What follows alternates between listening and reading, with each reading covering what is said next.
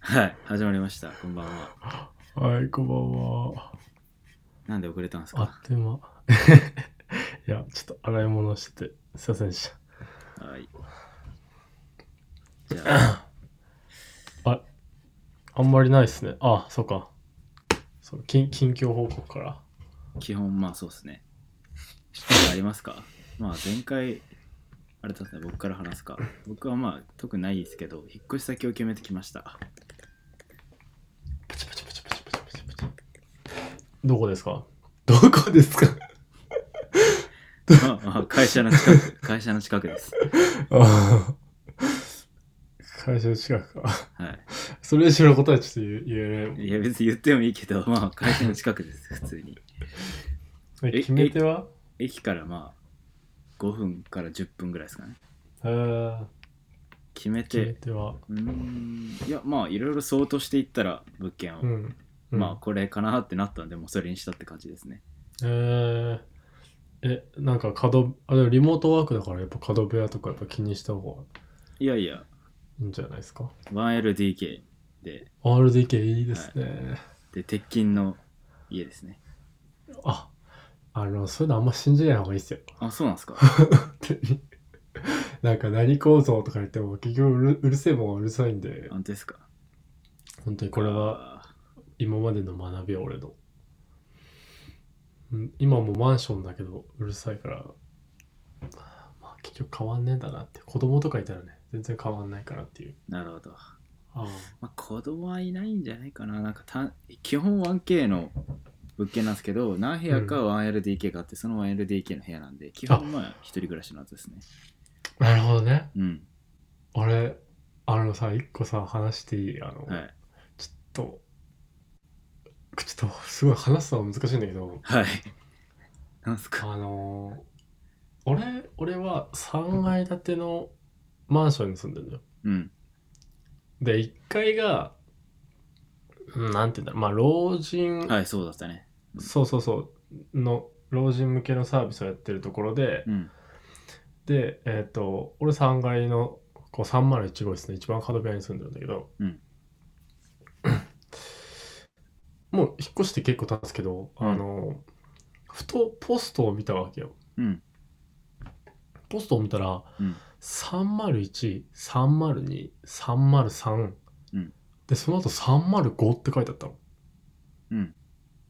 で、ポストはその隣の306、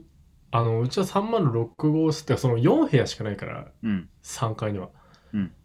だから306のところはになるかもしれないところは空いてるわけね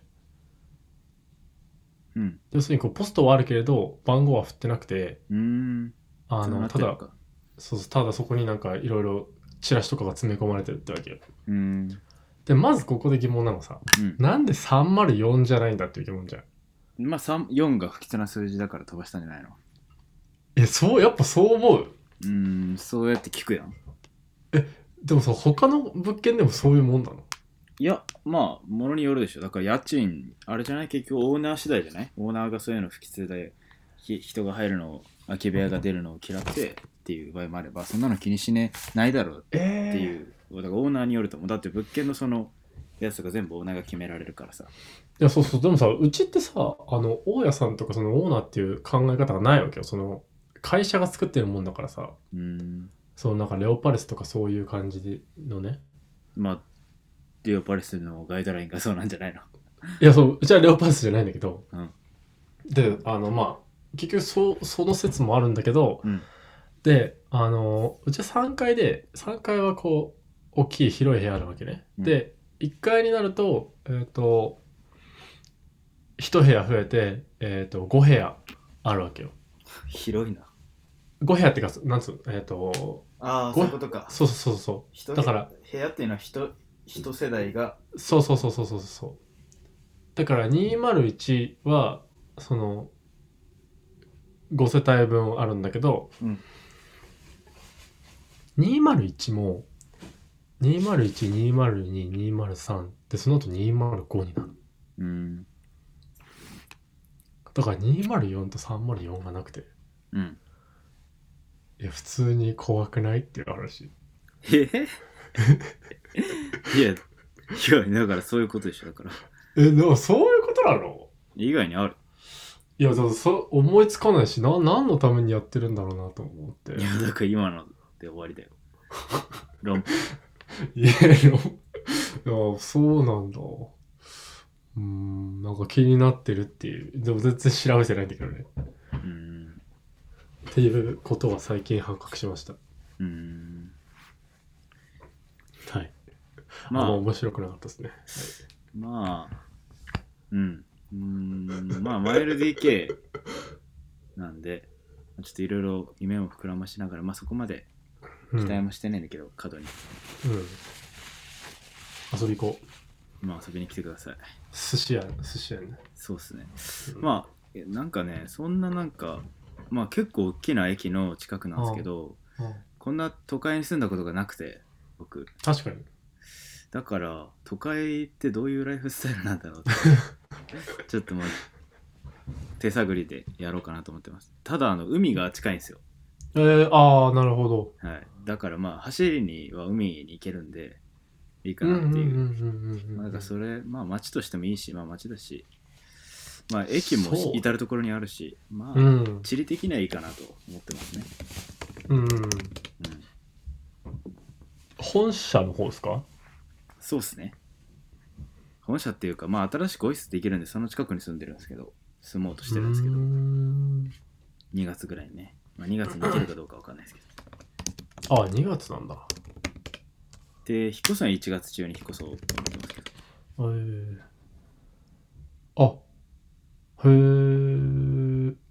なんかうんまあ、アップル、アップル本社みたいなののパパクリみたいな、そういうなんかちょっと荘厳な感じの本社を作ってるんですよ。えー。えこの平屋のやつそうっす。えー、まあとりあえずインスタにあげますよ。すごっなんかなんすかごい図書、図書館みたいじゃん。ななんかまあ僕らの大学の図書館みたいでしょ。うん。そんな感じっぽかったっす。中身見たら、中身っていうかまあ、緑さん見たら。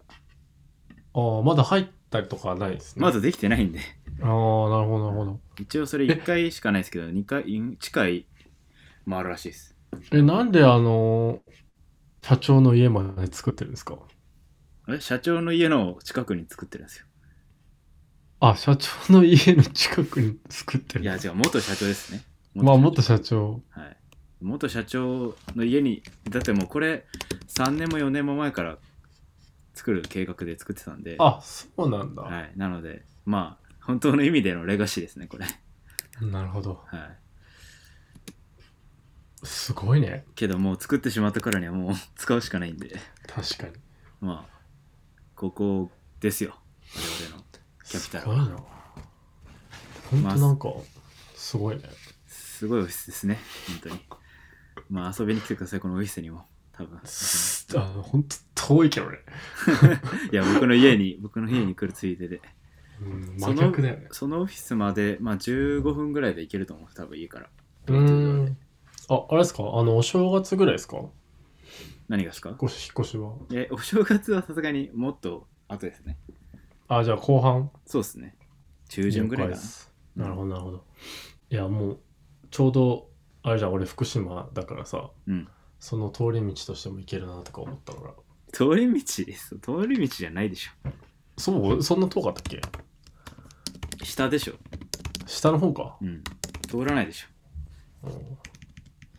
まあでもちょっと夜ぐらいには寄りやすいなと思ってさまあね。えお正月は帰るんですかいや、帰りません。わかんないんだ、帰りません。もう家で瞑想でもしてますよ。あそうなんだえでもなんか去年とかどっか行ってなかったっけ去年も家にいたと思うな。あそうだっけ多分。まあ意外とねもう帰らないっすよねうん。でも帰れないですね。コロナだしねうん。こんな感じですけど。他なんかあありますはいはいマサイさんありますかえー、なんだろう。いや、本当になんか1週間早いなと思った。っうん。ていうのと、あと、というか、あれですからね、去年、せ先週は木曜やって、今日は火曜なんで、あ、確かに。あ、 1水週曜間かも。経ってね。あ、水曜か。あの、桃太郎伝説を買って、あそう、あのあ。なんか大学の連中がやってたよ、なんか、ズームで。思ってえ、そうなの、うん、いいな、やれた。入れてもらえてん入のれても悲ら しい。入れてもらえて ね悲しい。なるほどね。そう、楽しいなと思って。ちょうど松山の物件を全部買ったから。はああなんかねそのゲームうなんか、また会社の話なんでしたけど、うんあのスタートトゥモローっていうはいはい、会ああるあるある会。社の株買えるらしいですよもう帰る帰る帰る。駅で超高いけ どね。あそうなんですかそれはもう高いんでね、確かに。うんうんそれがちょっと話題になってましたあ、そうなんだ。え、今回からなのへうんらしいけどねえ。そうなんだ。スタートトゥモローのよろしくお願いしますもう全然影も形もないですけど今となっては確かに。まあね、新しい会社になっちゃったからね。そうですね、うんまあもうもはや別のそうね。創業してますからねフィンテックやるらしいですけど楽しみですね フィンテックというならお金配りでしょ。わかんないけどわかんないけどまあまあ温かい目で見守って確かに。家も近くなるし、家と会社が近くなるし。みたいな感じですか、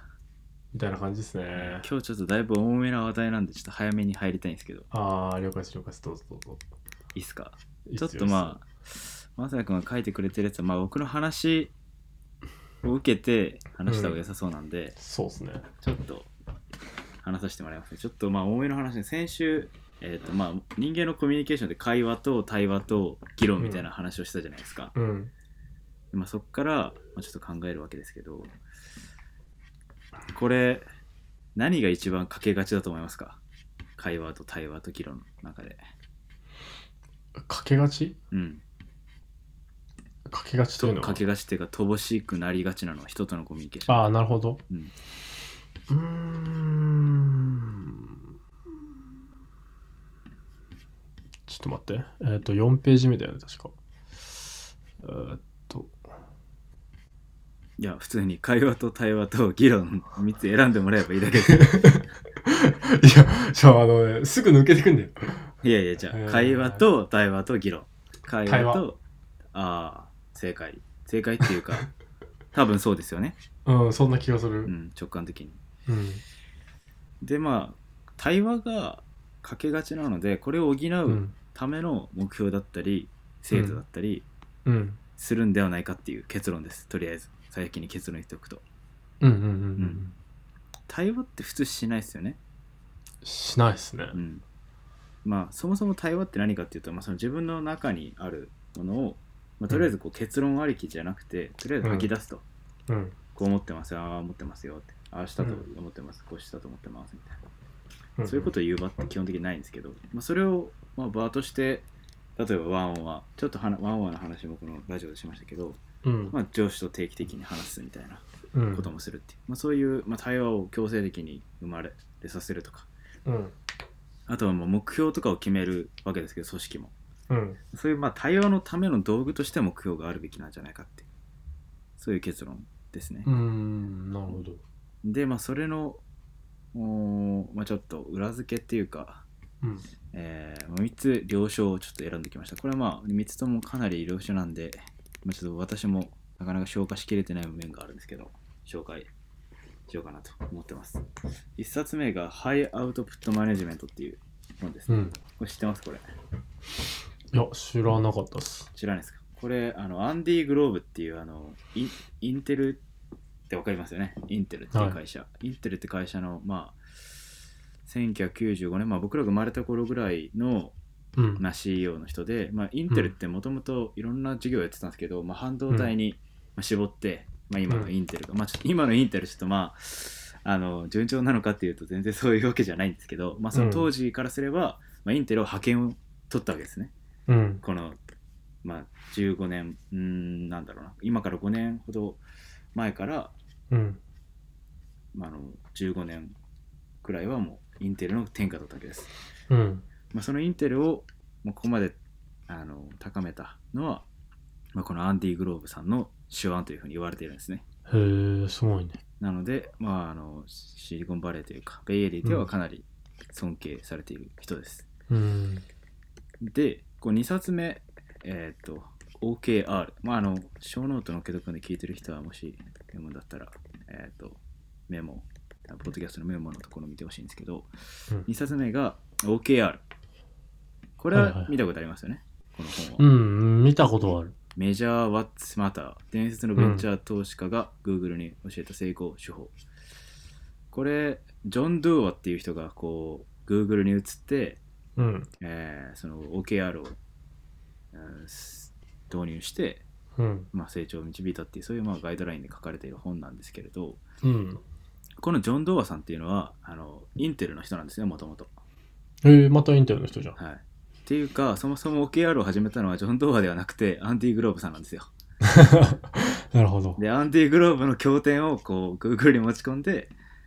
えーってい成う果を出したと。はいうんということで、まあ、期限は Google というよりはインテルにあるんですよ。へえで。元を正せばアンディ・グローブにあると。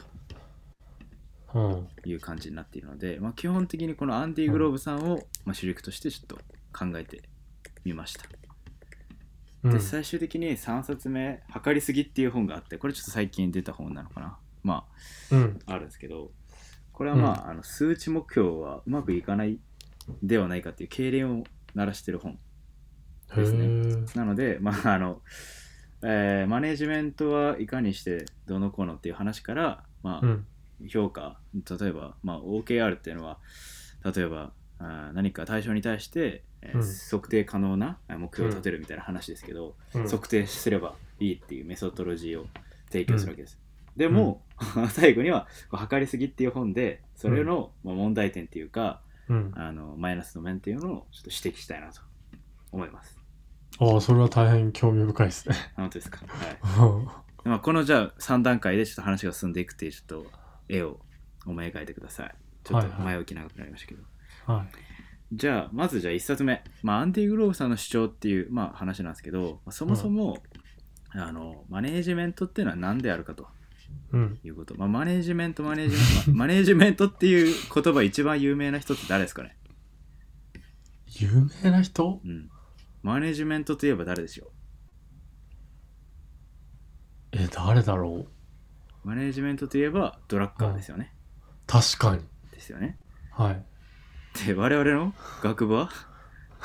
経営工学科。マネージメントですよね、 確かにマネジメントですはね。いまあ、ドラッカーもまあその礎を作った人の一つなわけですようん。で一回マネージメントってのは何なんですか結局一言えっで、と、どう、どうにかすることでしょ。っああて言われそれはそれはもうそのままのに。意味ですね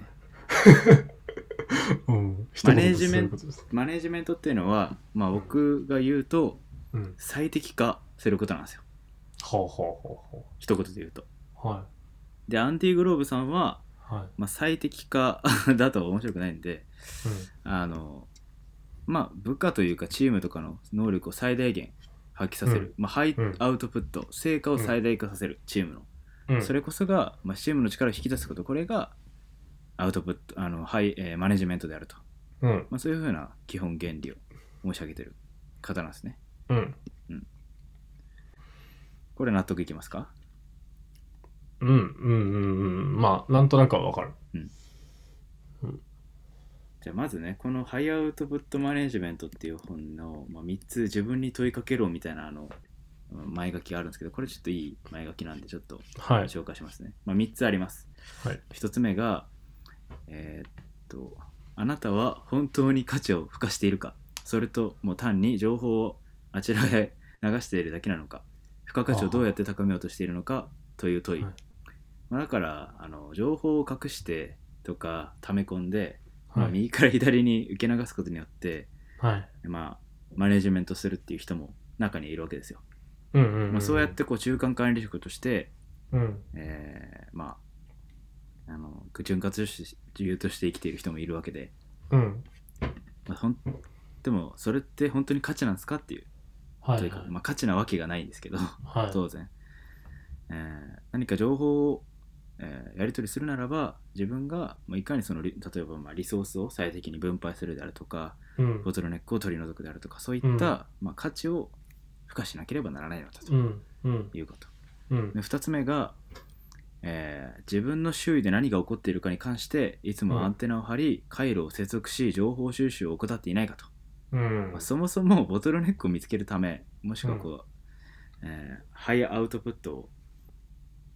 送るためには、うんまあ、常にしそのアウトプットのモジュールモジュールに、まあ、すごい機械的だけどいいうんかうと、ん目を配らなければいけないし、うんまあ、気配りをしてないといけないと、うん本当にそれしてますかってそれをうんうんまあ、例えばなんか一つのところばっかり見てなかったりもしくはうまあん気にかけてなかったりしてないでしょうか、はいはいはいそういう問いうんでも3つ目の問いが、まあ、新しいアイデアや新しい手法、新しい技術をいつも試みているかとうん僕は単に新しいものがいいっていうわけではなくてまあ試み、うんとりあえず何か試して経験をして学習しようまあ要は失敗をしているかっていう言い方とも言えるかもしれないですけど、うんまあ、失敗は成功の発明じゃないけれどもとにかく何らかのこう学習をしないことには物事は前に進まないとうんまあだからそういう挑戦を忘れては常にいけないそれはなどんな職業であったってうん一緒だし、うんまあそれがまあ成長につながると、うんまあ、そういうこう3つの問いかけをしてるんですけど、うんまあ、この問いかけが、うんまあ、後々説明される彼のマネジメントの手法のまあ根幹っていうふうに考えていただいていいですね。うんまあ、これはまあそんなあの後々の話につながるわけじゃなくてまあ単純にいい話だと思ったんでう引ん用しました。そういい話ですねうんでですね、はいえーっと、まあ、要はまあ部下をの能力を最大限に引っ張り出すにはどうすればいいかっていう話だと思うんですけど、うんえーそのためには3つ挙げてますアンディ・グローブさんは。1つ目が対話うん2つ目がフィードバックほうほう3つ目が承認と。ほうほこれはまあ対話はもうずっと死ぬほど言ってきてる話ですね。ううんで、まあ、フィードバックも僕は対話の中に入れてるんですよ。なんかうんうんうんこう思ってだから自分のフィードバックなんていうかなその人との対話じゃなくてあの、自分が内に秘めてるものもディスクロードするっていうのもまあ対話なのかなと思うので、うんまあ、フィードバックも対話の一部としてだからうん対話と承認が必要であるっていううん言い方をしていて、まあ、承認っていうのはまあ会話とも通ずるんですけど、まあ、要はなんか感謝するっていうかそういうことですね、うんありがとうみたいな。うんまあなんかすごいこう 対対話してても、まあ例えばこう前にも話したかもしれないですけど、まあ、ユニポスっていうツールがあるんですけどうんこれはあのお金をあユニポスっていうのはうちの会社にねうんこれはまあ普通にいくらあポイントみたいなのを付加できてそれであの、はいありがとうみたいな感謝を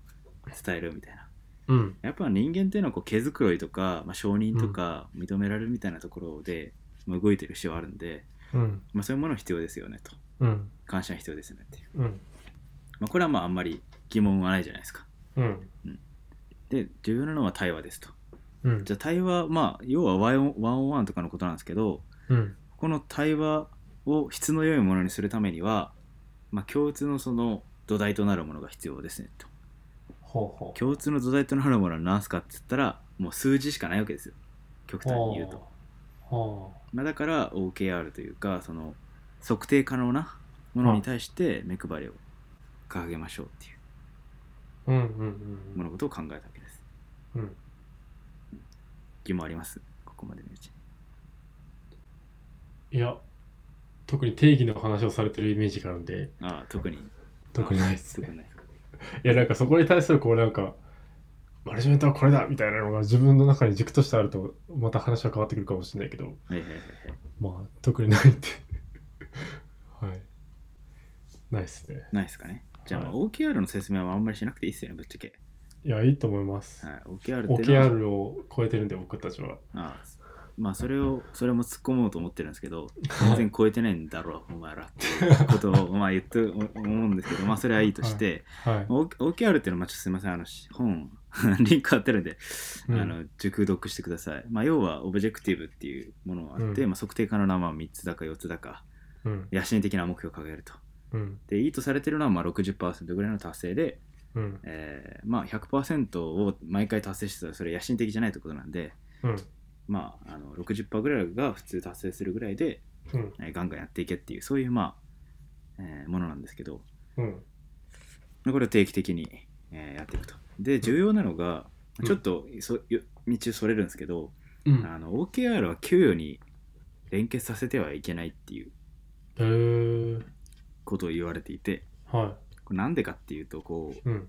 野心的な目標を立てないといけないのにうん。給与と連結してしまうと保守的になってしまうとうん。だから達成できるような目標しか達せたやらないようになってしまうってうん。うん。ういうんことになりうるので、うん。それはもう本末転倒だから基本的には OKR はこの対話のための道具であってうん。あの給与レンジとこうあの結びつけるべきではないっていううん。そういうことを言ってます、なるほど。うん、じゃあ給与どうやって決めるのっていう疑問もあると思うんですけど、うん。まあねこれもなかなかちょっと燃えるんですけど、まあ、最近こういうこう目標と給与を連動させようみたいなことをちょっとい、まあ、なっていて、まあ、どこの会社と言わないですけど、うん。まあ、そういう動きがあって、まあ、ちょっと僕はそれは間違ってると思うっていうかまあはまあすやっぱり野心的な目標を立ててほしいので立てるべきだと思うんで、あというかはい対話のためのツールだと思うので、い。はそれはまあ評価のための道具としてしてはいけないなっていうふうに、まあ、これをちょっと読んでいて改めて思いました。い。うん。なるほどね。で、こっから最後、測りすぎ問題についていきはいま。す。で、この本がもう、まあ、なんだろう、歴史学者の人かな、まあ、学者の人が書いてあるんですけども、ことごとくこう、まあ、測っ最初にこう誤解を解いておくと測っ、うん測るっていうことがダメなんじゃないんですよっていう。うん。測ることによって、もちろんこう、プラスな面っていうのはたくさんあるわけですよね。うん。数値化すること可視化することも、なんかそういうものを信じてるじゃないですか、僕らイうんンターネットにいると数字が見えるんで、うん。うん可視化できるものが多いですからねあのうウんェブ上だと、だがしかし本当にその測ることがうん。測ることについて執着しすぎというかうん。あの進行しすぎてませんかっていうそういうこう問いかけなんですよ問題点を指摘していて、うんうんまあ、大体大きく分けて2つ問題があって、うん。まあ、測れないものを無視してしまうことうん。ですね。。物事はこう測れるなるほもどねのばかりではないじゃないですか。うん。うん。でも測れるものだけ見えるものだから目に見えるものだけをこう良くしようとしたら、うん。それはもしかすると目に見えないものを削っているかもしれないわけですよね。はい。確かに。でも、まあ、そういうものに気づかないわけです。だって測れるものしか測ってないんだから。うん。そうだうね。ん、っていうのがあるのとあとは測るメリットにはうん測るコストが、うん。上回ってしまっている要はそんななるほどね手間かけて測ったところでそれを見えたところでなんか嬉しいんすかみたいなうん。そういう。話もあると、まあ、主にこういう話なんですけど、まあ、ちょっとこの本は結構内容が難しいというかこううーんなんだろうな厳密難しく書いてあるんでうん。まあちょっとそれだけで言うとちょっと情報が不足な面はあるんですけどはい、えでもなんかその結論このなぜパフォーマンス評価は失敗するのかっていうのが、うんこの本の主題なわけでしょそうですだからまあ測りすぎっていうことがパフォーマンス評価に失敗にしているっていうところが分かるとなんかすごい聞い聞いてる側としてはイメージがつきやすい感があるそうですね、まあ、なのでこの本では結構そのほほとんど本の8割方その例具体例でうん占められていて、うんまあ、例えば学校の例とか、まあ、例えば警察の例が分かりやすいんですけど、例えば逮捕者数うんとかあの犯罪率かな犯罪者数みたいなものを、まあ、数値として置くわけですようんそしたら何が起こるか結構分かりやすいですよねうん犯罪数を下げようとするってことは事件を隠蔽すればいいんですよ、うん確かにうん、要はその対話のための目的とかその、うんどこにリソース配分の問題でじゃあ例えば事件の発生が多いとこは予算を多く割り当てようみたいな、そういう話なのに、うんあのまあその評価と結びつけてしまう、うんてかは数値的なものだけで評価しないのでその、うんまあ現地の警察としてはじゃうあん事件隠蔽すれば俺の給料上がるか評価上がるかっていう方向になるわけですよ、ねもうこれ明らかに失敗ですよね、うん数値評価の、うんまあ、あとはもうあのえっ、とそうですね、まあ、医療医療の現場とか学校の現場とか大学とかそういううんそのいろいろあの具体な的るほどにねテストケースとして挙げられていますねそれ警察はどうしたらいいんですか警察はだからどうしたらいいですかっていうかうーんどうしたらいいんですかね なんか結構その交通パトロール系とかは待ち伏せして検挙数上げて手柄にしてみたいなのを聞くじゃないですか、確かにねそんなのいついつまでもやってるんだなっていう感じなんですけど、うん。まあ、別にそれが間違ってるとは思わないけれどでも犯罪は一定か増える一方にしかならないっていうことですよねっていうう、ん。まあそれが間違ってるとも言えないけど、うんこの本、まあでもその、一番マシな方法っていうふうに書いてあって、ベストが何かっていう大体案を示してるわけじゃないんですよ。あうん。あなるほどね、うん。だからまあ、もちろん測ることは大事。うん、測ることは大、測ることがいけないと言ってないけど、うん測るということに満足したり執着してしまうと、うんあの落とし穴がたくさんあるんで、うん気をつけましょうっていう、うんだからその落とし穴チェックリストみたいなのも一応ついてたりするんですけど、なるほどなるほどうん、けどちょっとこれね重厚長大なんでまああのちょっと一つ一つ紹介してた日が暮れちゃうんですけど確かに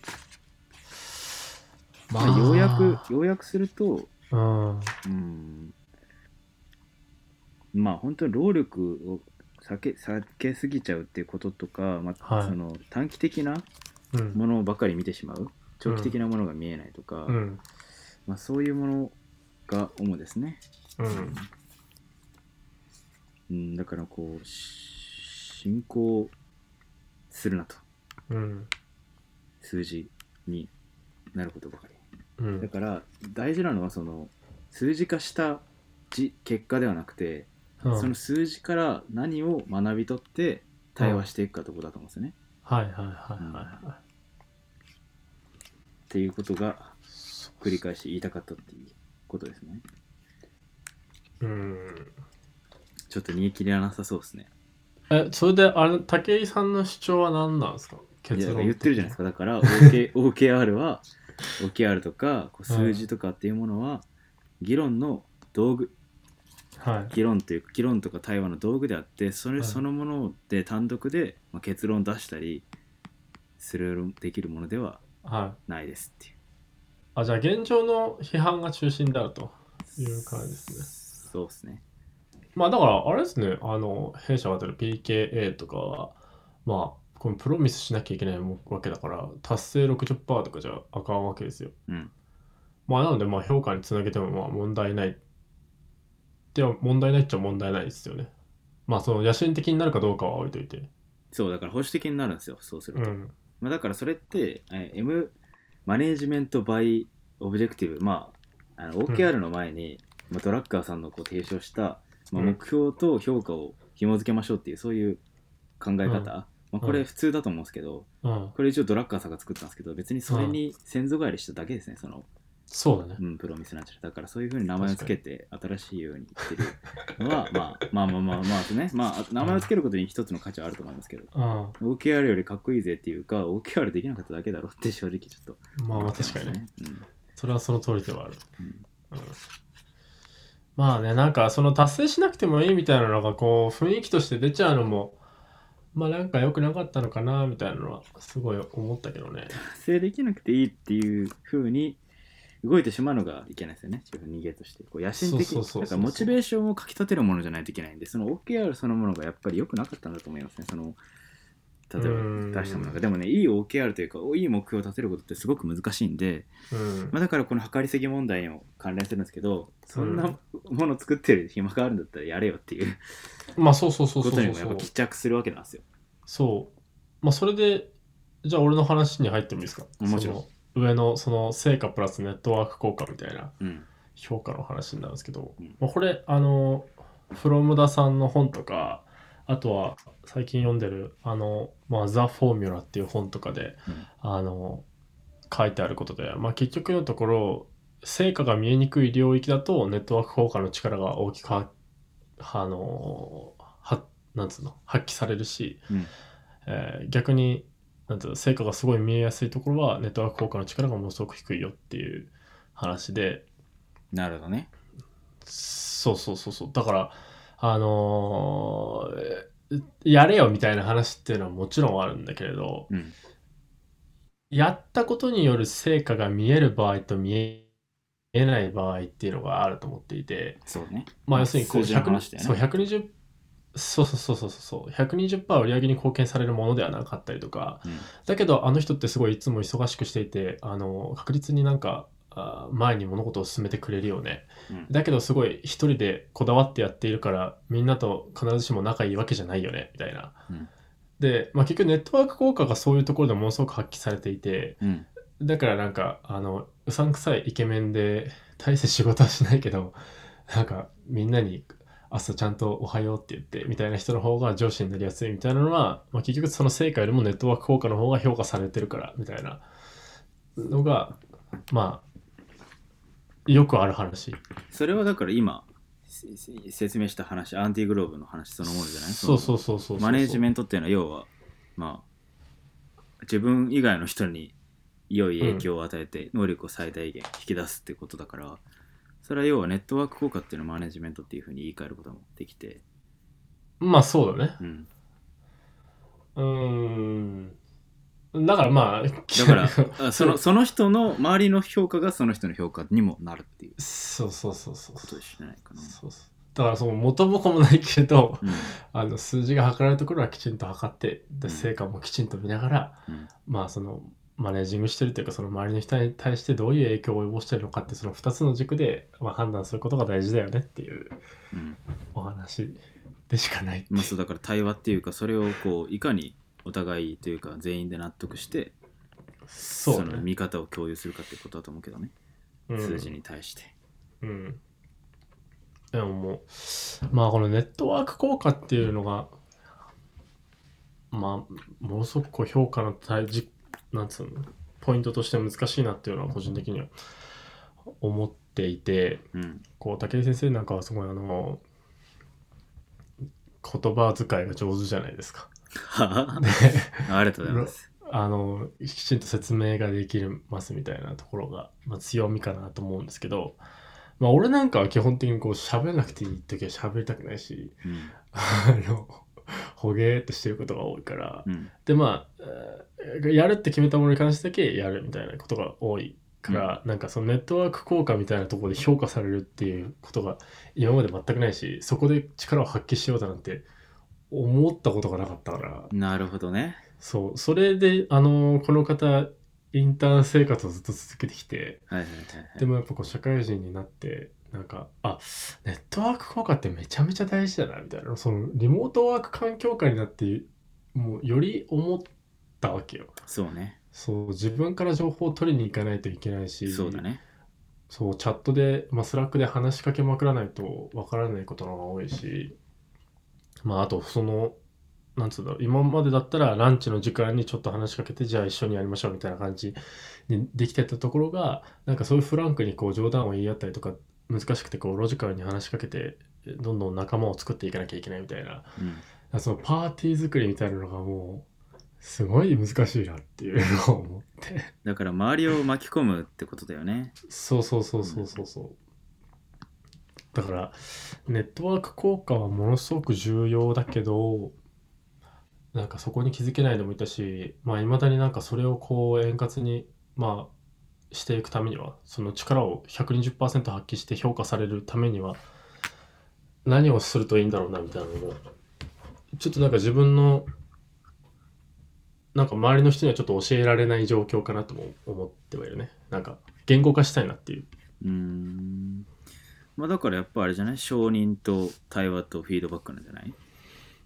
要は自分が、うーんうん対話を引き出して自分もフィードバックをして承認をするっていうそうねやっぱ対話が大事対話が大事だうーんそこに行き着くけどすごい対話っていう言葉で終わらせたくないななんかうんなんかそこの深みにはまる話はないんですか対話とはこういうことだよねみたいなまあ臨読会っていうのをやってるんですよ僕うんチームでうんあのあなんか、まあ、本を臨読してるんですけど単に、うんまあ、あの最初何分か時間を取って、まあ、目読してもらって、それについて分かったことと分からなかったことと、うまあ、ん気づきみたいな付箋をこう、まあ、あのミロっていうツールで付箋とかを管理できるんですけどそれうでん1918人ぐらいかなうんの、まあ、僕のブロックうん。所属してるブロックでそういうのをやってて、分かったことこうです分からなかったことこうですみたいな結構議論が深まるわけね、はうん、だからそういう場を作ったのは私なんですよ 一応い。へだからー。そういうことをするためにどうするかって逆算的に考えるわけですその例えばあのなんだろうな要は対話が足りていないので対話の場所を作るっていうのがじゃあ手段になるわけですよねうだからん。何かやりたいと思った時に、まあ、行動に落とし込んで、まあ、小さくとも一つ一つやっていくっていう結構それが、えー効くと思うんですけどじゃあ具体的に言うとその、えーやつをやってるのとあとは一応なんか全体でフロントエンド、うんまあ、なんか僕の領域技術領域の共有会みたいなのがあるんですけどうん。そこの中にあの気になったことを発表するみたいな最近気になった技術みたいなの発表する欄があるんですけどうん。そこに埋めてる人ってあんまいないんですよねはいはい、はい。 25人ぐらいし30人ぐらい参加してるのに誰も埋めてなかったりするんですけど、僕は毎月必ずそこに1個か2個は自分のメモを書いて入れるようにしていますうぜえ。 なるほどね。とかとうんかあとまあ最近で言うとあの同期の間でまあそろそろまあ飲み会もしていいだろうみたいな感じで飲み会をもう5回ぐらい開いていますで僕は日程調整してうん、あのさその一番最初のさ、うんいやまあ要するにこう武井先生はその対話が対話のプライオリティがものすごく高いって判断してるわけじゃん。そうですだってもちろんですだって今はちょっとうーん変革の 時期なんでそのいきなり結果は出ないんで、対話をしてじっくりやっていかないといけないかなと思ってますけどねでも対話ってその120%着地があるものじゃないじゃん。うーんいやだからそれは議論でしょえそうそうそうそうそうそうそう議論を求めてんだよあなたは、いやそう俺議論の人間だからさ、うん、いやまあ議論をやることでお互いのことが知るしこう前に物事が進むっていうふうに俺は思っているかいらや前に物事は確実に進んでるとは僕は思思いたいというか思っている節はあるだからやっぱりその僕の中でもそうだし、うん僕と同じようなことを思ってる人の中でもあ案外まあ全然期待してなかったけど期待していいのかなって思ったりもしくは、うんうんあのまあ、新たな情報をやっぱ提供しする場になるのでいろんな人のその意思決定とか、うんうんあのアイデアの、うんまあ、源になると思ってるから、うんやって意味のあることだと思うけどねもちろんその数字としては見えないけどねうん議論にはならないだから議論としては成立しないけどでも議論のための対話っていうか議論に必要な情報を、うんまあ揃える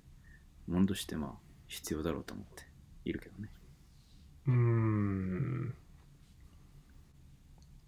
まあちょっとあれかもしれないちょっと俺の解釈というかなんか対話っていうものが明確にどういうものなのか想像しきれてないところがあるかもしれないけれど、うんなんだろうまあ要するにこう心理的安全性があれば議論におけるこうコミュニケーションの活発度っていうのは上がるわけじゃないですかそうねだからまあ基本的にお互いがどういう人間であるかってことが分かっていればその対話を飛び越えて議論に直接入ってもそこにそこの生産性っていうのは担保されるはずだからそこに行くための道を敷いてんだろういや、が。そうそうそうそう。そうだから、だから、まあ、そう、そう。だからなんか、なんだろう。対話とか言わなくても、別に一緒に飯食うとか、なんかまあそういう次元だよなっていうことをふと思ったって話。 でもできないでしょ、それ今。いや、そうそれはオンラインでランチしたいとかそういうことでしょ。うん、19人でランチするの。いやいやいや、いやだからその、いやうちだったら小さくまとまってランチしたりとかはするよ。うん。セッティングしたりとかして。でもそれでなんか生産的な話をすると思う。いや、しないよ。そうでしょそれはだからそこの対話のレベルにやっぱ到達してないから。いや対話は生産的でなくてもいけない。うん、いやだから、その対話と議論の中間みたいな、うんち。ゃんと寄っていく風にしないといけないんです。その、心理的安全性とかっていう言葉、まあね、俺の、俺の指す言葉ナンバーワンの言葉なんだけど、ああの、心理的安全性警察なんだけ ど、ああの、まあ、X 軸と Y 軸がああるとして、あああの X 軸にあの責任、うん。まあ、要は緊張とも言うかもしれないけど、うんやらなければいけないみたいなものを置いて、うん Y 軸に、えっ、と、なんだっけ、安心、うん。えーそういう、なんだっけ、安心だってるっけなまあ、なんかその、安全的な安全的な、あのうん何言っても許されるみたいな、はい。そういうものがあると思うんだけど、だから、あの、その、例えばじゃあ安心安心すぎてもうん。ぬるま湯だし、うん。ね、危険すぎてもこうなんか、あのなんだろうなもうな縮こまっちゃうというかうん。責任が伴いすぎて緊あの緊張して感じがらめになってしまうと。ちょうん。っと今、本の心理的安全性のマトリックスのやつ探してんだけど、いっ全然見つからない。くそ、ちょっと少々お待ちください。あったあったあった。コンフォートゾーンと不安ゾーンか。まあ不安で不安でしょうがない。まあなんか軍隊、うん軍隊みたいな状態と、う鬼軍曹が率いる軍隊みたいな状態と、まあえーただのぬるま湯、ん。うなんん。か仲良くしたらいいよねちゃんちゃんみたいなうん。俺ら全員いい人みたいなそういうこうぬるま湯状態みたいな、でえ目指すべきなのはラーニングゾーンじゃんうん。だから今は、まあ、心理的安全性だけが高い状態っていう場合かもしくはこう不安ゾーンまあ僕とかはもう不安ゾーンにいるわけだけどうんこのままじゃやばいって焦ってるだけなんだけどうん。そっからコ そうンなフんォだー。トゾーンになるでうん。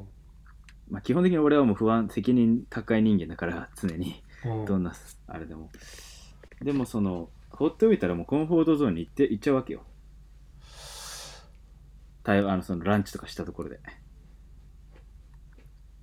それはね責任感がなくなっていくってことだよね。いやだからいやだからなくなってくんじゃなくてもうない状態だからすでに責ら任感がない。ないだからその責任に持っていくための誘導物の見で方考え方緊張みたいなものを、うん。えー僕が出すことでちょっとラーニングゾーンに持っていけないかなっていうあー、なんか、でもちょっと分かったかもし上れがなっいて。きた、上がってきうた。ん。あの、いや、俺もさ、その責任感があるタイプだから、うんその物事をやるにあたっての責任感がなくなるっていうことも分からないわけよ。そもそもの前提としてね。でしょそう。でも、まあ振り返ってみれば確かに責任感なさそうなやつもいるなと思って。だって別にさ、何もしなくてもお金もらえる。 いや、そうそうそ頑うそ張らうなくてそうもそう。うん。別にいいわけよ。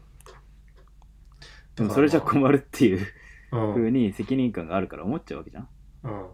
てかやりたいことがあるからそれをそうだね導くためにじゃあまあてかハイアウトプットマネージメントしないといけないわけじゃんそうね。そのための誘導なんですけどねう言いたいこととしてん。まあ、でもそのうだね誘導しないといけないっていう状態がまあ分かんないっていうのは幸せなことですよえそうだね。いや、思った今。うん確かになんか、確かにそういう人たちがいた会社にも、でも働いてたなと思ったね。そう でもそれはねなんかそれが不幸なことだとは俺は思わなくてうん。 まあそれこそがやりたかったことなんでそうだやりたかったことっていうかそれができないとうん。あのまたそれができるようになりたいって思うんですよねなんかうん。まあ富野先生に戻るとうあの、まあとまあ、例えばじゃあ革命みたいな、ん。うん。うんもうじゃあそのそういう人たちを全て一切切り捨てて、うあんの。もう根こそぎ改革しましょう革命しましょうみたいなあみたいなこともできると思うんですよ、まあ、既存の業界を破壊して、うんじゃあタクシー業界をぶっ壊してウーバーを作るみたいなわかんないですけど、はいはい。まあ、そういうやり方もあると思うんですけど、うん。まあ、そういうやり方以外の、まあ、こう世直しっていうか中から変えていくみたいなことができないかなっていう、うんちょっと辛抱強くやれないかなっていうことをちょっと思っていて、うん。それはまあ革命で変えられないって思うってことの裏返しでもあるんですけどちょっとそういう道を試してみたいなっていう人を変えなるるほどねことというか、そういうこううん、まあ、すごいおこがましいですけどねなんだろうなこうそういう状態に持っていく引き出すことができるようなうん。になりたいっていううんのがあってそれができそうなというかそれについてちょっと考えてまあ今のこのねあの話とかも、まあ、ちょっとまだまだ全然生煮えなんですけど、うこのん。マネジメントメモみたいなのまあでもその対話やっぱりその目標っていうのは対話のために必要でうん。まあ対話っていうのはこうアンティグローブも重要視していたんだなとか、うん引き引き出し方がどうなんだなとか心理的安全のゾーン、うんラーニングゾーンに導くための取り組みなんだなとか、ちょっとそういうのをちょっと整理してでも測りすぎっていうか全部数字でこう数値でこう切り捨てていいわけじゃないというかはけ捨てていいわけじゃなくて、まあその複合的にも考えないといけないし 難しいなと思いつつちょっといろいろ考えてますけどね。うん。うん。なるほどね。いや、まあ、俺が個人的に思うのは、その、個人の成果うんとネットワーク効果っていうのは、こう、反比例していくかなと思っていて、うんまあ、なんでかっていうと、ネットワーク効果を作るためのコミュニケーションの頻度が高くなりすぎて、うん個人のそのなんつうの個人で何かを作ったりとかなんかせ成果を上げるっていう時間にどんどん避けにくくなっていくからまあ結果的に反比例するだろうとまあ、そこはだからセーブしてますよだからそれをやりすぎないようにしてるしというかまあやれる範囲でやってますそれなのは当然いや、そうそうそうなんだけど、そのだから、革命軍になった時の話よえ。か革命軍の総隊長になった時に、うんいやそのカリスマ的なその総隊長はさ、大体その個人の成果がずば抜けてるわけじゃないですか。うんなんか戦果がものすごく出るとかさ。そうねうんでもそうじゃなくて、その武井先生のやりたい方は、個人の成果よりもそのネットワーク効果を駆使した、まあ、士気の高め合いをしたいわけじゃないですか。うんいやそっちに肘を置いてるつもりは正直ないんだけどねあ、そうなんだそっ。ちも片手間っていうかまあ片腕でそっちをやってる感じかなまあ、両方頑張りたいと。そうどっちもどっちも妥協する気はない一切うん両利きになりたいっていううんそういうちょっとわがままな感じなんですけどなるほどまあ俺の中でその両方やれてる人っていうのを見たことがなかったから、あ本当ですかうん、そのだから会社前職のその上司もすごい社内で一番小さい部署だったけどあの一番なんていうの成果を出していたしうんまあ今の会社でも同様のことがなんか感じ取れるかなとは思うけどねうん例えばなんかむちゃくちゃまあじゃあ今むちゃくちゃうまくいったとしてうんなんかじゃあ超マネジメントのポジションになってうんなんかじゃあむちゃくちゃ給料良くなったりしたらうん多分それをやめて うん一プログラマーとして出直そうかなって思いますなんでいやだからそなんかもうだってそっちできるでしょってああなっちゃうからじゃあそうかすごいストイックストイックだねいやいやそういうわけではなくていや単にそそっちをできるようになりたいなっていうことなんですけどねああまあだけどまあなうーんまあだから考え中ですよまあ全てを学びたいですからねどうしたってねいやもううんまあだから本当本当50%、50%でやってるんですよ、結構バランス的には。ダメなんですかそうね。いやわかるその DNA のさ言葉にね、D 社の言葉にねはいあのなんかことに向かうみたいな言葉があってはいはい。まあだからグダグダ言ってないでその物事に向かえとうん。いうただそれだけなんだけどだからその D 社の人たちはその結局誰かに対してどう影響を与えるかっていうこともものすごく確かに大事なんだけれども、まあ、それよりもまずどうことを前に進めるか、うんなんかそのためにそのためだってそのことを進めるための一番の簡単な方法って自分が最もよく働くことなんだよね。そそう。 だから、まあ、結論、そういう個人の能力値がものすごく高い人たちがたくさんい、なんか、いるイメージが個人的にはあって、う。うん。うん。でもなんかそれで、結果的にすごいものすごくい大きい会社になっていて、で、もちろんそのマネジメントが上手じゃない人が多いっていうことを別に言ってるわけじゃないんだけれども、うん、だからそのことに向かって個人が進めるっていうのがやっぱりなんて言うんだろうな強そうというかそのやっぱカリスマ的な感じになる方がなんかやっぱついてくる人も多いだろうしなんかやっぱ仕事ってどんどん前に進んで成果も出るよねみたいなだから結局成果を出すためにこう考えてるわけじゃないですか我々はうん。そうもちろん。そう。 だからなんかこう周りに気遣うことばかりじゃないんだよなってもうすごい思いますけどね。いや、まあまあ、もうちょっ終わとるかなり雑な、 雑な回収を結論です雑な返しをしたな。うーん、なるほど。けど。だからまあことに向かって、えー、しこしこやり続けるっていうのがやっぱ一番大事だよなっていう思う昨今でございます。ああ、でもハムスターだからな、それって結局。まあでもハムスターになるしかないんじゃないなんかすごい受験エリート感あるよね、その D、D 社のそのやってること が。なんていうか、数字取れるから、だから本当に測りすぎ問題の典型みたいな。うーん。結構測りすぎ問題に少しちょっとある測りすぎ進行みたいなのがある気はするけどねむちゃくちゃスペックは高いけどそう俯瞰的総合的に物事が見れているのか、すごく最適化に走っている気がするけれどねわかんないもうみんな数字めちゃめちゃ見るしなんなら俯瞰的になんか聞いたこともないような話持ってくるしなんか俺には両方できてるようにしか見えないねまあだろうねうんまあ難しいっすわ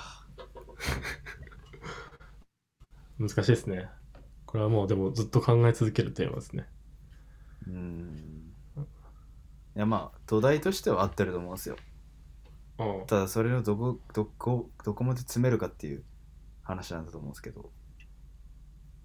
うーんまあだからじ実際にその自分がマネジメントレイヤーになった時にそのどっちを優先しているかによって成果の上がり方って多分変わってくるじゃないですかうんさあそこを体験できたら多分もう一歩前に進めるんでしょうね武井先生が分からんなそれはどうなんだいや早くその領域に行きたいんじゃないのいや、一生懸命コード書きたい、僕はもっと。もっと自分の実力を上げたいよ。そっかまあ、よくわかんない。別に実力なんかどうでもいいんだよね、はっきり言って。なんか、楽しければいいっていう か、まあ、なんか、気持ちよければいいんだけど、どうしたそうっすねいやなんかき、うんなんか、違うんだよな。なんか、プラスを目指してるというよりは、マイナスをゼロに埋めてるだけなんですよね、僕の価値観って。確かに基本的に幸福幸福に感じるのそこだもんねそうです。だから、うんでうまくできてないからうまく生かそうとしてるだけなんですよねだからうまく生かそうとしてるとはちょっと違って、うんうん、だからまあ目の前になんかね部屋が汚れてたら掃除するみたいなそういうた単なる反射っちゃ反射なんですけどねそのはじゃあ反射反射は反射でいいんだけどなんかその反射にも割と裏付けが欲しいんですようんうんうんだからちょっといろいろ調べてうーんなるほどみたいなうんうんうんうんちょっと吸収して、まあ、ちょっとじゃあ、やってることは正しいかもなとか、癒しを得ながらやっていくっていうことなんだと思うんですけどね。うん確かにわかるまあうんなるほどなまあだからその明確にまあ要するにこう二軸で考えてるわけじゃないですかその成果かネットワークかっていううん。でもう俺はもう成果でことは前に進んでえー実際こう売り上げが上がるっていうものをその現象として見ているから、うんその成果主義みたいなところにあの偏っている思考があるのかもしれないけれどうん、なんだろう多分そうじゃないわけですよね。そうじゃないですね。うん、いや、売り上げはなぜかいいけ ど、全然ダメじゃねえみたいな。 あーじゃあ、もしかしたらこれ良くしたら、もっと良くなるんかなみたいな。そういう疑問ですね。うん疑問から始まっているわけです。でも、絶えず葛藤はあるわけですよ。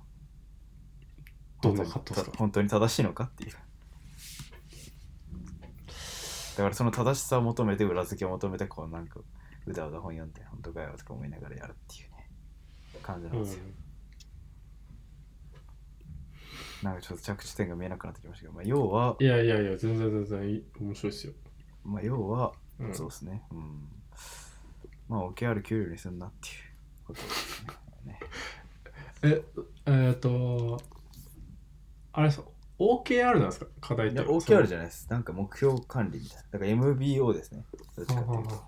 マネジメントバイオブジェクティブ。だから、あなたの言うところのプロミスと一緒はいあじゃあ本社もそういう感じでやってるとですよ。うん、よくわかんないですけど。 すごい雑なんですよね、その投げ方もね。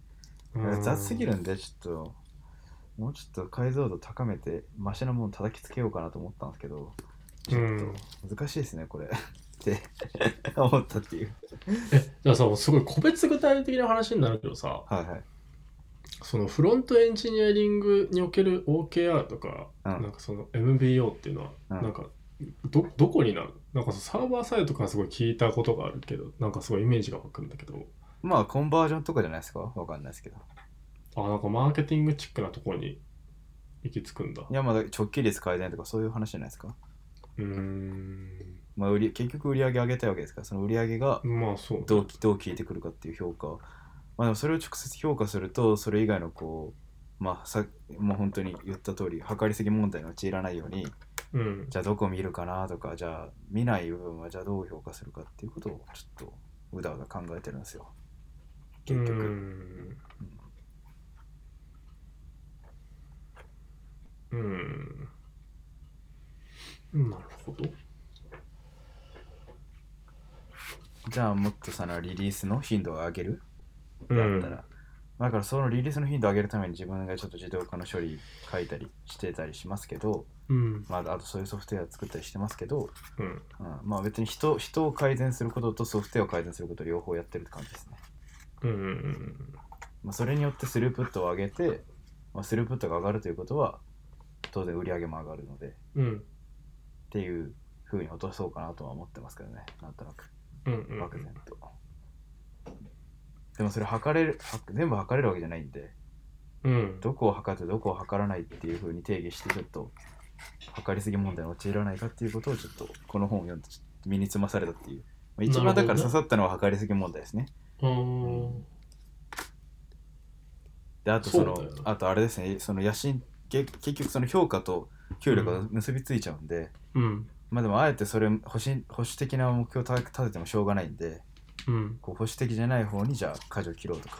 まあ、別にその結果全然目標が達成できなかったとしてもうん。あのいやいやじゃあ僕はうまくやれなかったと思いますかっていう長官的にそんなことないですよねっていううまくよくやったと思うんですよだからつまり評価方法の方がおかしいっていうその道筋を示さないといけないかなっていうことを例えば思ったりだそれをやるためにあはーじゃあもっとあらかじめ考えてちょっと立てておかないといけないなと思ったんでその保守的な案と野心的な案、うん。うんとかとかちょっとあのあれっすよなんだ先回りしていろいろ考えてんすよ組織人だね。何なんすかうん。いや、なんかさ、もう、そう、そういうのあんま考えないようにしててさ、うんなんか、いや、票って結局さ、じゃあ、それってなんか目標が違ったんじゃないですかみたいな話になったりするわけじゃないですか。いやそうならないように頑張るんすよあらかいじめや、そうそうそうそんなんなのに目に見えてるじゃないですかいや、めいやだからさ、俺もさ、その目標作ったりとかさ、うんなんかメンバーの生産性管理とかしてるわけよ。うんあの、みんなにコース入れてもらったりとかしてね。うんでもまあ、こんこれ取っても取れないところもあるわけで、なんか、目標立てても目標通りいかないこといもやあるわだけで。だから測りすぎ問題ですよ測るいや、そう効そ果うそうそがう測るコストを超えてん すよそう。いやだからこう常々毎日のように難しいなって思いながら生きつる生きることしかできないわけよ俺は俺なんか諦めんな よいや諦めてるわけじゃないんだけどえ逆にその出口が見えないからそうねそうだからなんかあのうだうだ考えててもしゃあねえからとりあえずこの決めたものでやるっていうもちろんそれは決めたものでやるしかないのは分かってんだけど、ちょっと今もう少し猶予があるからうだうだ悩む、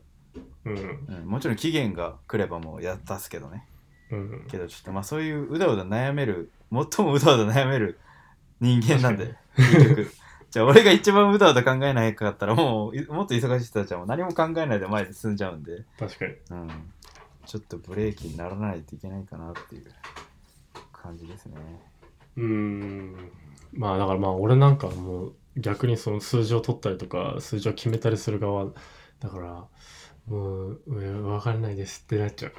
うんねた武井先生ってなっちゃういやいやいやもう一番下っ端なんでいやだから武井みたいなやつがいてそのいやそれと全然違くないですかとかそうそそうんなそうそうそそんなこと言われたらじゃあお前考えろよってそなうっちそうゃそういやお前かいやだから考えてきましたっつって いやだからなんかそれでね本当にいいものが出てきたらもうだ超嬉しいけどなんかもう大体こう考えたようなこと言われてももう辛いわけよ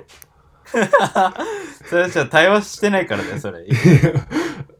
いや、そうだけどさ、そうたいそうね。うんそんな俺だっていきなり出さないよまあでもまあうんいきなり いや、そうさ、天下の宝刀みたいに。いや、いやみんなに見せるまでにね、あの、いろいろ考えて出してるわけじゃん、こっちだって。もちろん。いや、それをさ、いや、その後ちょっとこれ違うんじゃないですかとかい言ったもんだったらさ、じゃあ、これは明日にはもうなんか経営層に渡してとか、なんかそういう日程で進んでるのに、じゃあこれからお前と対話して、じゃあこれからなんか、もう一回考えなきゃいけないのかよとかって思っちゃうわけよ。いや、なんかそこ俺結構すぐ折れるけどね。でもこのまま一あ折れちゃうんだ旦これは出しましょうと。でもうん次回以降はこれで出すのは通しませんっていあうー感じかな。どんどん食い込んでいくとこ。うん、っていうか別に、うんそこすぐ折れるよ俺もそんなのは。うーん。でももう2回目は許さんっていう感じ。あうーん、まあね。難しいね。ちょっと、いやむずいほんまあであのも心、うん、そうね。いやでも、うん、ちょっとリファレンスとしてちょっと、私ちょっと消化できなかったんですけど、この3冊を。まあちょっと何も2、3週ちょっと読んで考えてみてくいださい。や、でも、評論家らしく、評論家ばりにまとまってるんじゃないですか。あ、そうなんですか。心理的安全性とはとか、ペラペラしゃべりそうじゃん、なんか。そうですね。 でもやり方あるからね、人によって。まあ、俺にとっての心理的いやあるとあ思う安全性の獲得の仕方は、心理的安全性があるかのように、うんあたかも振る舞うっていう感じですね。怖いね。そう、暴虐無人に 立ち振る舞う。え、心理的安全でしょとか言あ、って、そうそう、心理的安全じゃ全然ないんだけど、心理的安全のよう にこう、振る舞って、あ振れる舞い出す。もしかして心理的安全なのかっていうこう勘違いを 引き起こしてちょっとついろいろ人を麻薬にかけてっていう かあれじゃあこれもしかして言っていいのかみたいなふうに思わせてで言ったらもうその人にいっぱい喋らせるように頑張るっていういや、怖いね。そんな感じです ねまずそれはと、自らが餌になるっていうかデコイっていうかもうんう、おとりになるわけですよ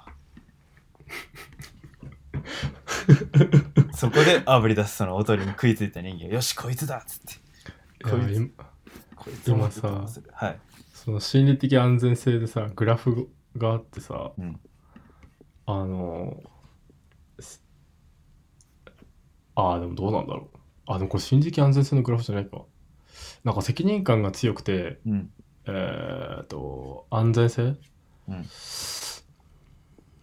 が低い時、うんあ、独裁国家であるみたいな。そうそうだから言ったじゃん軍隊って言ったじゃんそうそうそうそう。だから武井がやろうとしてるのってあれ軍隊だよな。違う わ違うわ違うわだからいやだからこんうんぬるま湯をだったらじゃあ軍隊をぶつければラーニングになるだろうっていうああ、その、うん、なるほどね。だから軍,、うん軍隊をちらつかせるわけよでも俺は軍隊がいいとは全然思ってない本心ではでも軍隊ってありますよねみたいないや、だから、だからその心理的安全だよねって言って、だからそれで発言しようと思ったら、うんそれで発言した結果、どんどん責任感が高まっていくわけじゃない。そうそうそうそうだから軍隊に引きずり出しそを出していくわけですよそうそうそう、どんどん軍隊になっていくじゃん。だからいやーそこはそこはそこはでも最終的には軍隊ではないので、そう 軍隊じゃない。うん、反旗をひ翻して。そこはなんだろうなそこはあーまあ結構承認というかうん。包容力を出していくっていうかまあそこはちょっと苦手な部分ではあるんですけどまあてか反省が多い部分ではあるんですけどそんななんかあーこんな軍隊みたいなやり方 ばっかりしてち ゃいかんなとかだからそこそこはちょっとフィードバックとして受け取っておきますうん確かに、うん。ちょっとだからそうもうね基本軍隊は放り込むことしか考えたことないです確かに言わえれてでみもればそこは結構変わったと思うなんかさ親しい俺ら親しい時はさこう武井のさその本性を垣間見る時があるけどさう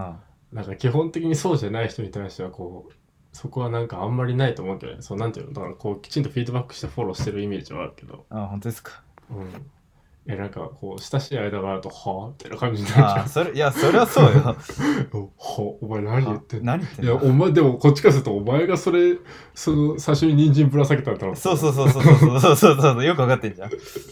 お前が人参ぶら下げといてなんてそのさそうそうそうそう。あよそんなん当たり前じゃん。ななんでこいつとか思うけどそう自分でね網を張って引っかかって「うえ!」っつっていやでもまああの大体そのそういうことが通じて乗っちゃったけどちょっと悪いなとか思った時はこうちゃんとフォローしてるイメージがあるんで、あ本当ですか。うん、まあやりすぎる時もあるんでね確かにね。だまあ親しすぎな親しくならなすぎれば大丈夫なんじゃないですかね、なるほど。うん、いや本当怖いよね誰が。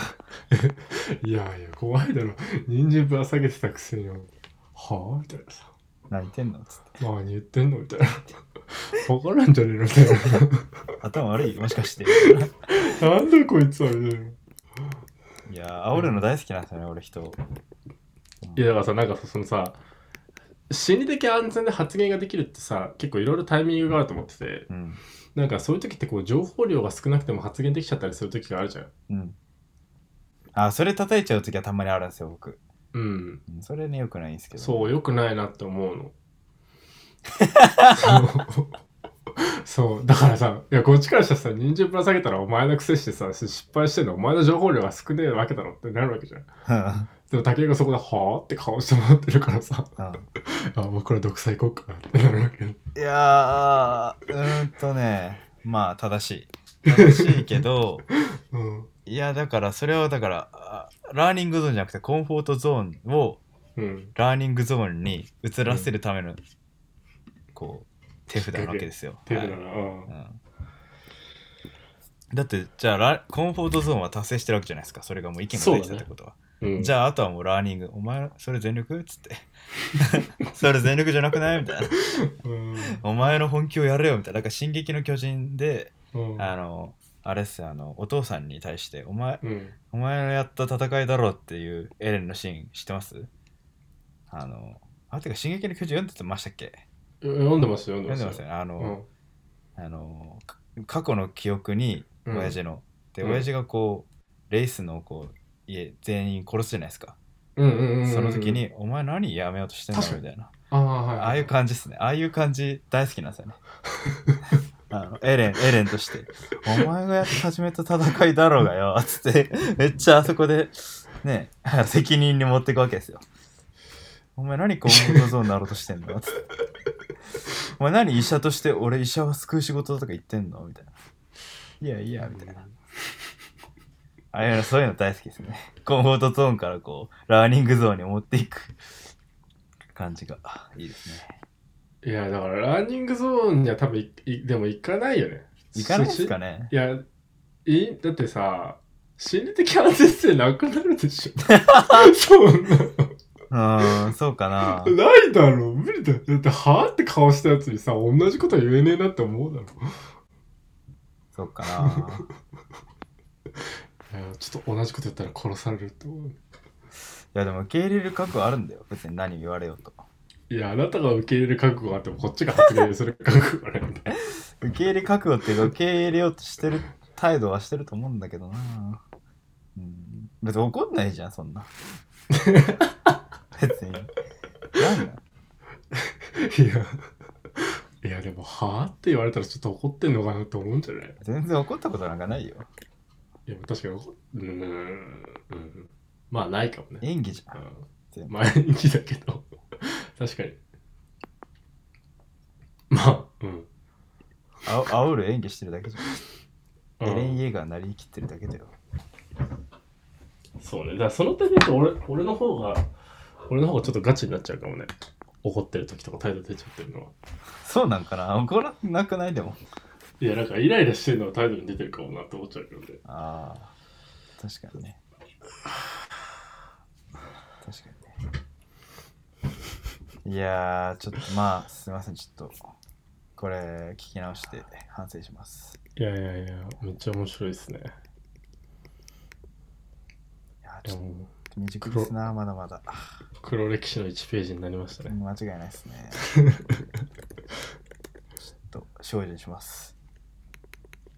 精進していきましょ。はいう これで終わりですかえなんかあるないですか他にいや、またなんか、どんどん拡大していきそうなんで、あいいっすか発発散しそうなんで、あそうっすかまあ、またこの一、給料で親に何買うとかそういうああ、おじゃあじゃあ最後の締めの方いきます。はいいや、そう、普通に、あの、なんか友達とかと話して、はい今年が初め今年から1年目だから、うんまあ来年の4月でこうようやく1年働きましたって感じだからなんかうんか買ってあげようかなみたいなこと考えててみたいなうんえでも俺マジで1ミリも考えてなくて、うんなんかそんな考えましたっていうなんかそういうことでも結構意外としてる人いてさまあする人親が好きな人やるんじゃないですか いやなんかあたかも親が好きじゃないみたいないいやいいややまあうんあれやりましたよあのふるさと納税で、あの果物うんまあ高級フルーツ的なやつうんを頼んだんですけどうんそれをもうだから週にね年に3回送ってもらえるんですけどうんそれを実家に送るようにしておきましたよへーそれはなんか親孝行的な意味でああいや別にふるさと納税いいのがなかったね特 にまあもうめんどくせえでもとっとと決めるかと思ってもうなんか肉とか送ってもなんかあああれだし野菜確かフにルーツでいいかと思ってっていう感じです ね雑やな、い、やでもちゃんとそういうことしてるのはいいですね俺もふるさと納税にしようかなじゃあいいんじゃないですかふるさと納税うんいやだから世の中にはこうちゃんと親のこと考えてなんかその少ない給料の中から捻出してやってる人がいるんだなと思って 耳が痛いっすねほんといやなんかそう俺俺みたいな人外だとさもうなんかそういうこと脳みそに1ミリもないからさ 自分のことしか考えてない自分の自分のことしか脳みそにないからもう本当になんかああちょっとダメな人間だなと思ったねやっぱねうん改めてちゃんと今年は実家に帰って土下座ししに帰ろうかなと思いましたねうんうーんうーんうんいや、まだ見えてない感じが出てるね。見えてないですね、なんかちょっと。なんかもっとすっきりする話じゃないですかね。楽しい話してますね、ちょっと。えー考えすぎちゃいました、いろいろ。この、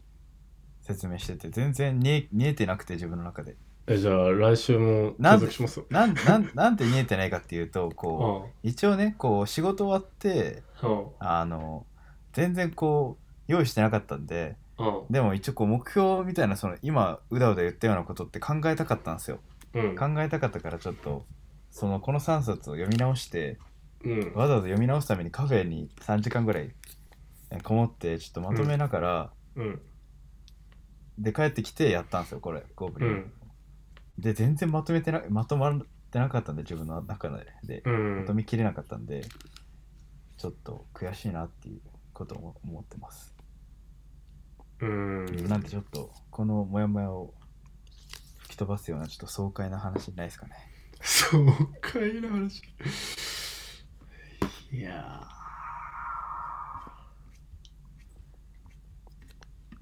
ー。なんだろうね。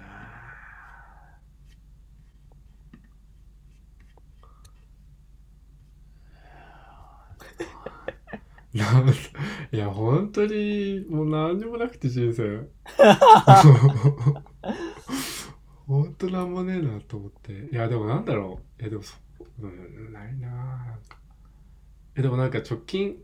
まあ最高、だからなんかさ、先週、今週もなんか最高なことあるみたいな話してたじゃん。うんああったんですか、実際。ああいや引っ越し先決まったぐらいが最高ですかあそのレベルですけど、僕の最高って。あ、なるほどね。俺、俺はなんか、あの、直近、んまあ別の会社からね、2社ぐらいからうん、またなんか別のオファーをいただいて、うん。 そのまあ副業みたいな感じでねうん。でそれでだからそれが嬉しかったなっていう、うんその そうなんか今まで全然なんか俺なんかさ本当クソしょうもないことしか頑張ってきてないじゃんいやいやいやいや、そうは思わんけど。そういや積み上がってないことをただひたすら目の前のことをただやり続けるっていうことだけをなんかやってきてこうなんかスキルっていうものが明確についてないなっていうのにすごい悩むことも多いんだけれども、うんなんかそれが認められてたのが嬉しかった。そうそうそそう、れなんかそ、そう、その中でも、こう、きちんと価値を感じて、あ、なんか一緒にやりませんかみたいなことでお声掛けいただけるっていうのが、なんかね、嬉しかったね。よかったね。うん。それはよかった。まあだからエンジニア副業とかさやんのりたいな。いや、エンジニアなんか不要でしょ。いや、副業、いやでも副業やるよりも、もう今の本業頑張った方が給料上がるのがもう見えてきてきたから、なるほどね。見えてきたっていうか、まあ、そ今のなんか限界を行く方がもう、だからもう、ね、それこそ、い 今みたいなこう評価のかんことちょっと曲がりなりにも考えてみるとかした方が明らかにこう、いいので、 うん。なんか変ななんかフロントエンドエンジニアとしてなんかわけわかんない中小企業に行ってなんかちょこちょこやることもできると思うけど、はいまはあ、それはもうやったからね、もう学生時代い。。確かに。うんもうそうなのよん学生時代からもうやったんでいいですって感じはある。うん、というかもうなんか外というかもうわりかし場数、場数っていうかなんかその異国は見てきたから、うんうんうん。まあ異国のことはいいからちょっとうちに目を向けてうん。でいろんな環境があることは分かって別にここ以外のところもあるのは分かってるから、うん。うんわかる。だからじゃああーだからあえてもう一度ちょっと腰を据えてうん。粘り強くややらないとなと思って。うん。いるっていう節はあるけどね。それもわかる。うん、けどなんか、そでのだからもうこれを突破できたら、うん。まあ、あとはもう自分でやるだけなんですよ。あ、そうそうそうそうそうそう。いだからもうそ、だからもう切り売りして不況とかやってもあんましょうがないなとは思うんですけどね。や、そう思うそう思うう。ん。そうなんかこの前あの先輩高校うん大学時代の先輩に会う会った時があってなんかその人はあのまあ本当に名だたる外資系のあのコンサルティング会社を得て、うんなんかこの度ようやく起業しますみたいな人だったんだけどうん。本当にこう1000万とかね2000万とか給料もらってる人で、うんでも結論あの3億のお金がもらえないんだったら仕事しなくていいわけでもないし、うんこのだから500万もらおうが1000万もらおうがか誤差でしかないなみたいな うん。話をしていてあなんかなるほどなと思ってえ、でもさ、俺もちょっと考えたんだけど、似たような話。僕もそんな1000万とかもらってないけど、当 然。あの、考えたんだけど、あ欲しいもんあるんかなっていうさ。あもうなんかね毎年500万貯まっていくって言ってたよ、ああ。うん、いや別に家とかもさ別にこれうんなんか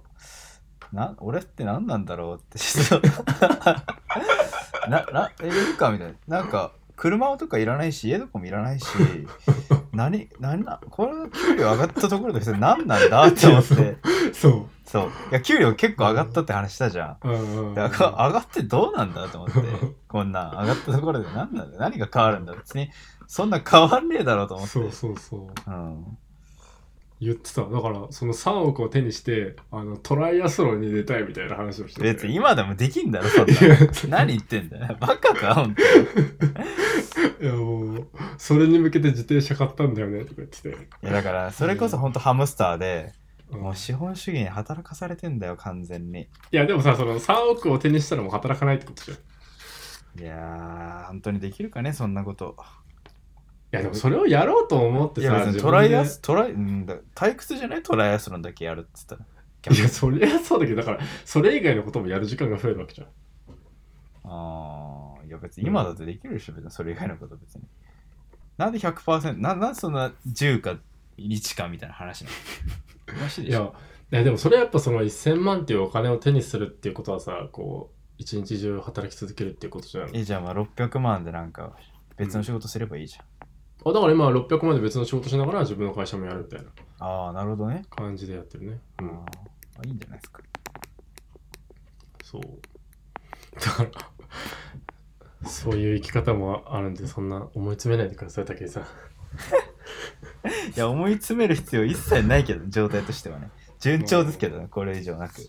正直。いや、でも本当に思うよね。なん、なん、なんなんだろうみたいなさ。何が。明日死のうからみたいなさ。そうそうそう。いや、だから俺常に言ってんじゃん。やめて、つって。いや、本当に。だから、それをやっぱりね、考えるべきなんだよ。なんで生きてるのかってことを考えるためには、あ、もう死ねばいいんかって一回思うと、いや、でもうん生きる理由を探し出すじゃん。いや、でもマジ死んでもいいんかな、みたいやな。え、でも死んでもよくないそうそう、死んでもいいよ。う。うんん。死んでもいいから、いや、もうそれちょっと探したくなるじゃん、理由を。一応生きてる理由を。いや、全く見つかんないんだよね。 いやいや、まあ、あるっちゃあるっていうふうに考えるわけですよ。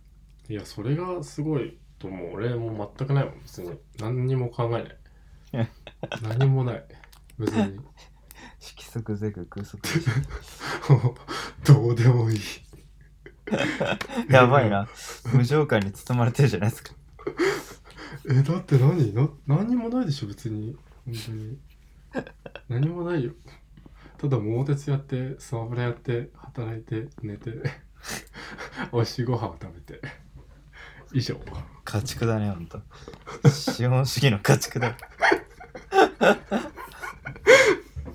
いや、でもね、それが一番幸せなんだよ。そうなんかな。うん家畜だな。いや、生きてるみたいな感覚は、なんか、いや、でも生きてるみたいな感覚を味わった時が一番虚無感が高いんだろうなと思ってさ。うん。うん、命を燃やしてるみたいなでも燃やした命って何のたために何の価値があるんだっけみたいなそうね。虚無感えぐみたいなさ燃え尽き症候群ってやつだね。そうそうそうどんどん長引いてく取り留めのない話をしてますね。れいや本当ですすいません、こんなの。もし本当に、ま、100万人に1人ぐらいしかこ んなのね、聞く。